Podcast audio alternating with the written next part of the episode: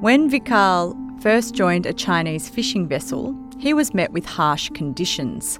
Working up to 19 hours a day with broken equipment, he was exposed to all sorts of weather. To make things worse, I had to endure working with an old and broken fishing line. It's beyond my count how many fish had slid from the fishing line because of the useless tool. And whenever this happened, I had to take the outburst of the captain or foreman. They used to scold me to the point where I could feel their spit on my face. It showed how bad it was. I really wanted to protest and challenge the captain, but I knew they would cut my pay if I did not comply. Regularly, the captain hit me when I unintentionally cut the line despite my best efforts to hold on to it. However, the load in the net was often so excessive, and it was not my fault that the equipment was too old to use. Vikal was not given rest breaks, and his legs swelled up from long hours of work. He knew that he had no other option, and if the fishing line broke due to a big catch, he would get beaten. The violin was very upsetting to me.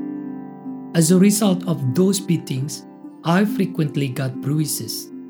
My friend was once severely beaten by the captain, and as a result, his nose and temples bled.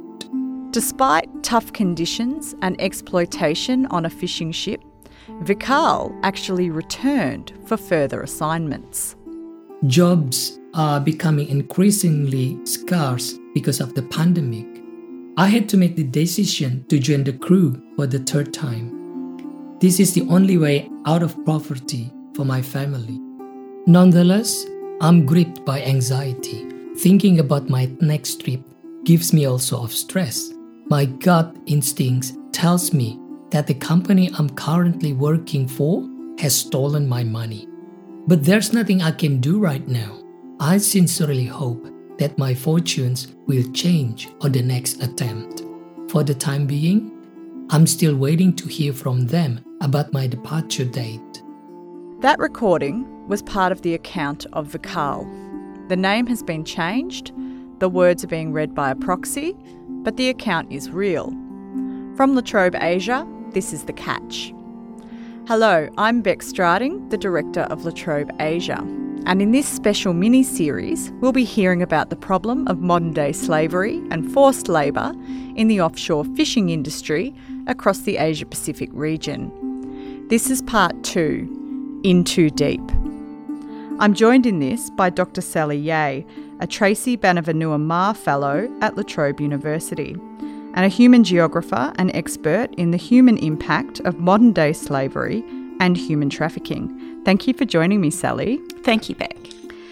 In the previous episode, you told us how a person can come to join a fishing vessel, how they often have very few options open to them, and how they are recruited using deceptive techniques. Yes, false promises about workloads and about salary, deceptive or fraudulent contracts, and recruits often owe a lot of money even before they start to work on the fishing vessels. And of course, they're subject to salary and wage deductions once they're on board and other really quite appalling conditions once they start work. So, in this episode, we're thinking about their experiences once they are on the fishing vessel. So, what do these men encounter in their first few days? And how much of a disconnect is there between what they've been promised and what the reality is?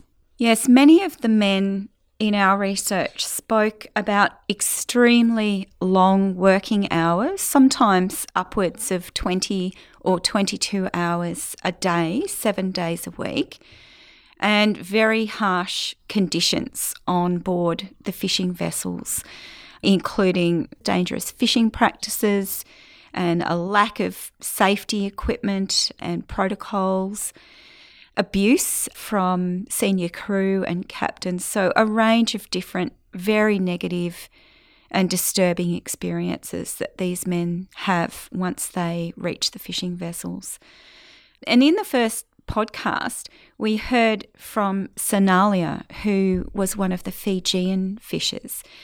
And he, in particular, documented exactly how much time he was working on board the fishing vessels. Once we reached the fishing ground, we had to cast our lines from 5 a.m. until 12 noon. Breakfast was always biscuit and tea. After casting our lines, we would rest until 3 p.m. when we would have to pull in the lines. The earliest we could finish work was around 1 a.m. or 2 a.m. Most of the time, if there were a lot of fish biting or lots of tangled knot, that we would work through the night until 5 a.m. Straight after bringing in the last beacon, we would immediately cast lines and continue to work until 12 p.m. Then we would rest.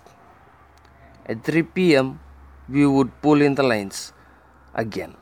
This was a normal routine of 24 hours, 7 days a week, either good or bad weather. So we've heard from Sonalia that the fishers are expected to work very long days, you know, two, three hour breaks in 24 hours. With this kind of schedule, the men must have been risking their health working on these vessels. Yes, absolutely. Every single fisherman that we've spoken to on these vessels suffered injury, sometimes really serious injuries, or know of someone who has suffered an injury or who has become ill as a result of these conditions. And there are many others who've died on board these fishing vessels. And of course, many of these deaths, the majority, I would say, of these deaths could have been preventable. So, some of the most common injuries are cuts and gashes from fish hooks that are very common recollection of the men in our research. And this happens when the fishing lines swing back into the vessel from the sea. Another really common injury is shark bites. But perhaps one of the most tragic accounts comes from one of the Fijian fishers, Sairusi. And he, as you know from the first episode, became a recruiter. And he told us this story, which was part of his narrative. I recall a boy from Vanuatu. It was his first time on a fishing vessel, and he was the only Fijian on the vessel. As it was the first trip, he was eager to learn the job. One afternoon, while they were hauling, the mainline got tangled with the propeller. No one volunteered to go underwater to clear the propeller. So they asked him to do it. He told them this was his first trip and he didn't know how to dive and clear the fishing line from the propeller. He asked if someone could accompany him as he was scared of sharks, but the captain insisted that he go alone. He was attached to a compressor. He said a prayer, asking the Lord for his protection before diving down to the propeller. While clearing the lines, he found it very hard to breathe through the compressor, but he managed to clear the propeller and came up safely on board. That night he found it difficult to breathe and was weak. So he asked the captain if he could be transferred back to the mainland as he was feeling sick. The captain didn't believe him. He kept on forcing him to work until he collapsed. They didn't feed him for three days. When they came ashore, he was taken straight to hospital. After a week, I heard the sad news that he had passed away in hospital. I had heard that this family was compensated So it's quite clear from this account that working on these fishing vessels could be very dangerous uh, for these men. So I'm wondering whether you can tell us a little bit more about just how dangerous these jobs get. Is this something that was a regular experience across men working on these fishing vessels?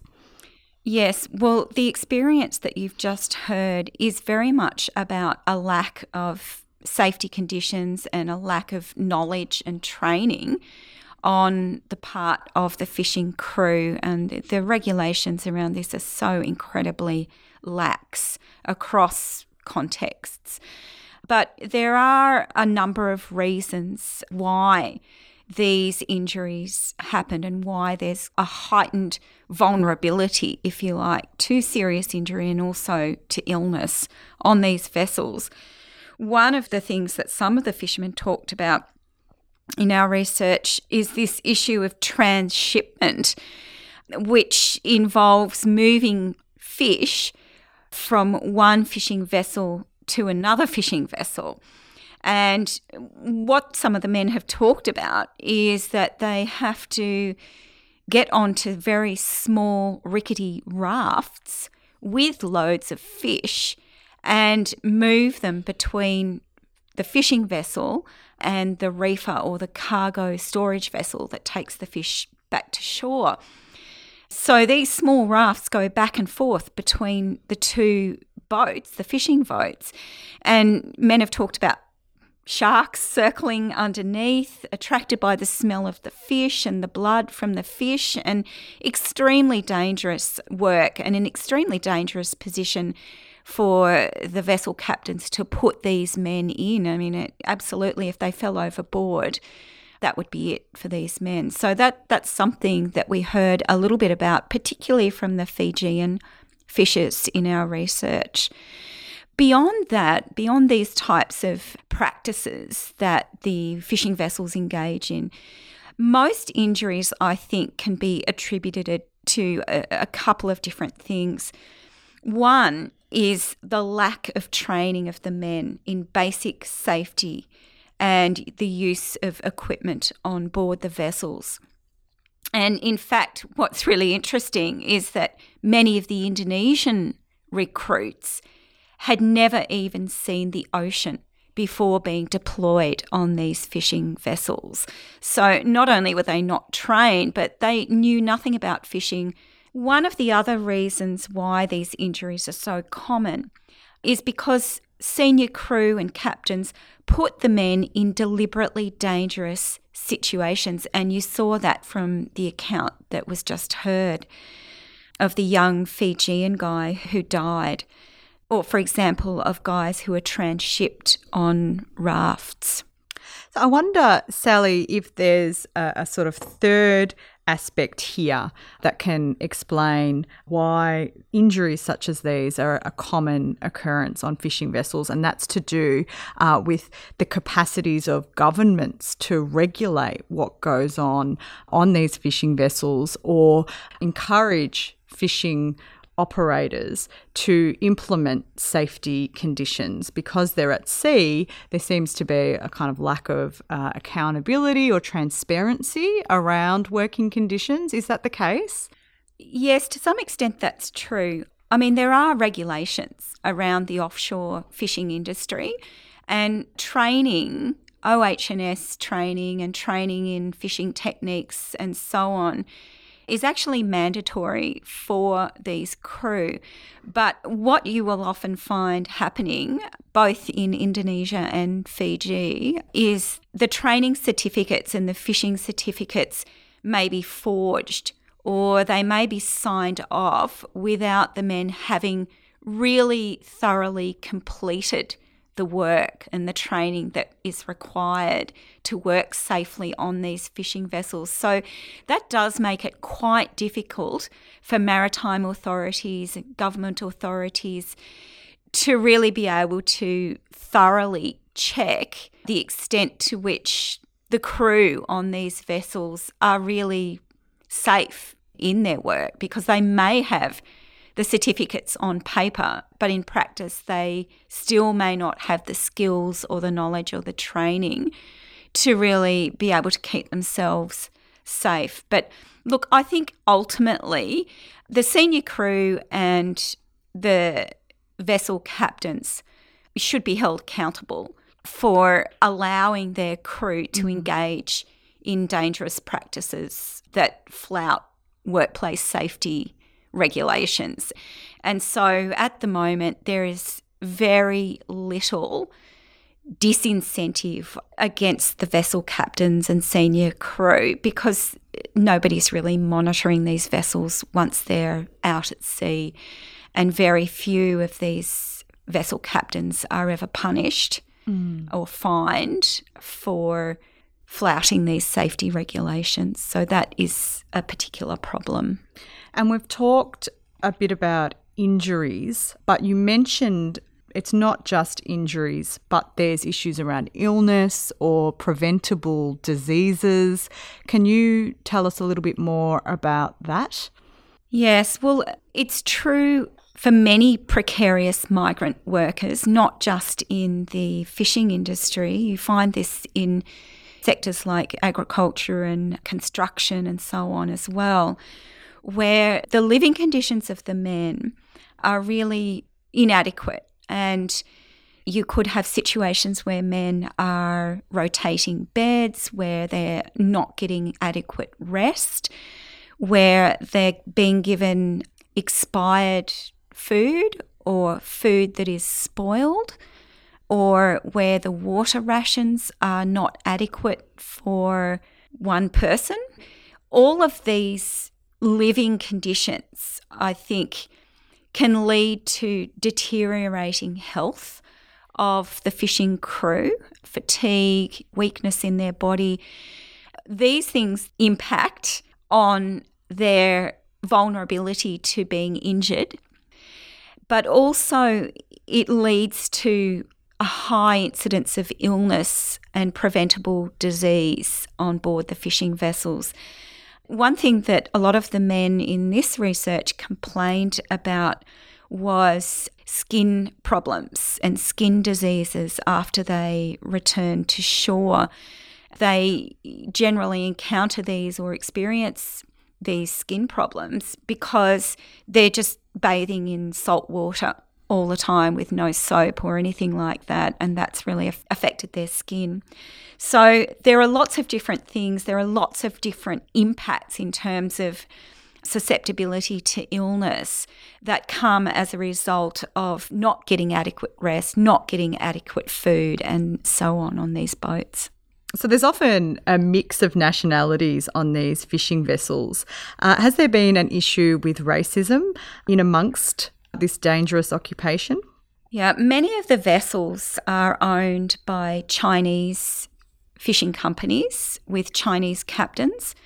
Others are owned by Taiwanese or Korean interests.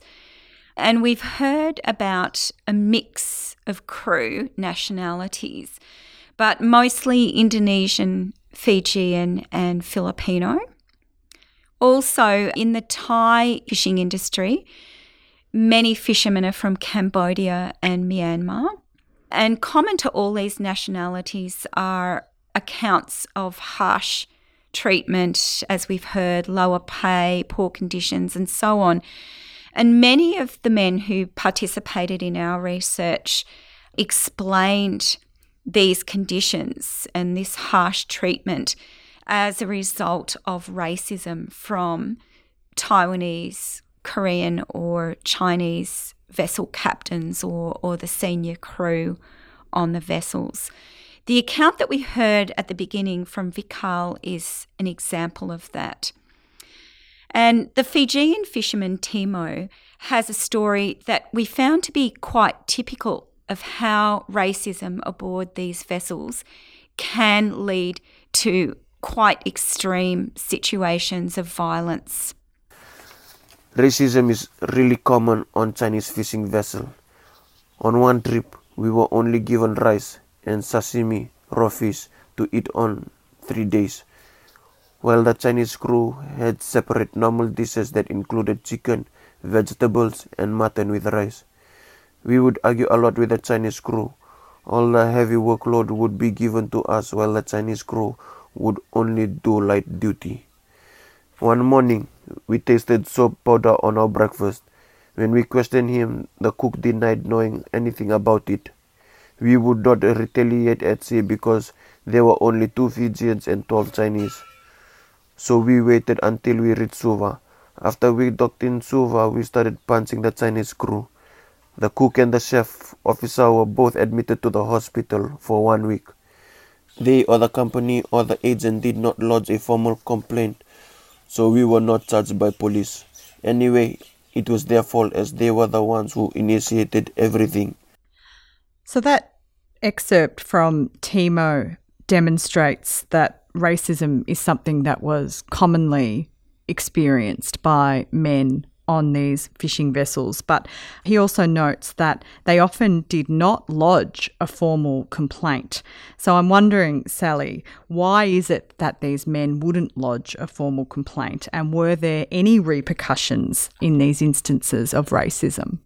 It's very unlikely that men who experience abuse from captains or senior crew will lodge a complaint mainly because they're very disillusioned about the likelihood that they would be successful in achieving some kind of legal justice against these senior personnel on the, the, fishing vessels. It's it's almost unheard of for a vessel captain or senior crew to be punished or to be fined or to anyway be held accountable for their actions on the fishing vessels. That really is such a big gap in addressing this issue. I mean, we talk about the recruitment and the fraudulent contracts and the salaries as being a, a, really big problem and the working hours, excessive working hours, and so on.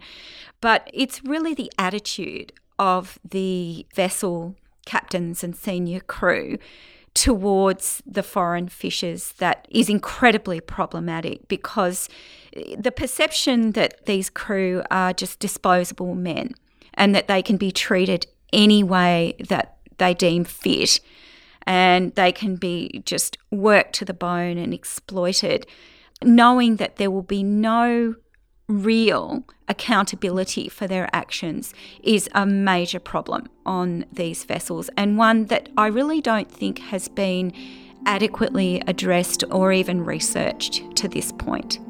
Our next episode is going to discuss issues of accountability and justice when these men return from working on the fishing vessels. Thank you for joining me, Sallie. You're welcome, Beck. You've been listening to The Catch, a podcast mini series produced by La Trobe Asia. And you can find the report on the La Trobe Asia website. Our theme music is Fruition by Edoy. This podcast was developed with the support of the United States Agency for International Development. The views do not necessarily reflect those of USAID. My name is Beck Strating, and thank you for listening.